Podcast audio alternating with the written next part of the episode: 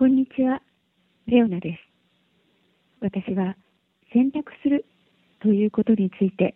心からのメッセージをお送りしたいと思います。よく人は変わらないという人がいますが、それは本当でしょうか？あなた自身はどう感じますか？このことについて私の答えは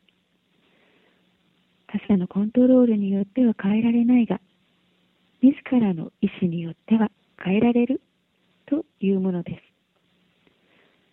す。つまり、その人が変わりたいと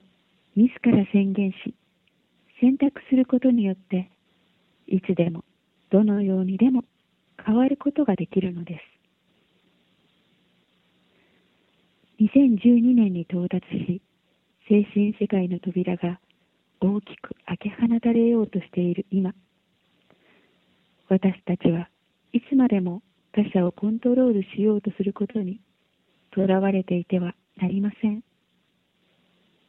すべての状況を好転させるには他者ではなく自らを動かすことが最短の手段です。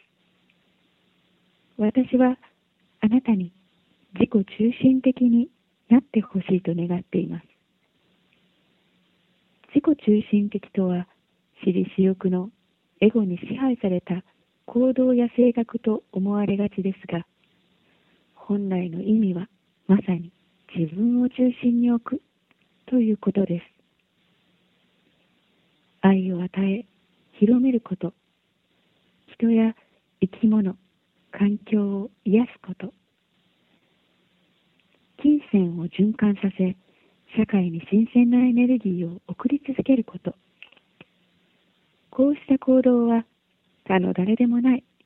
あなたが自らの意思により選択し実行できるのです。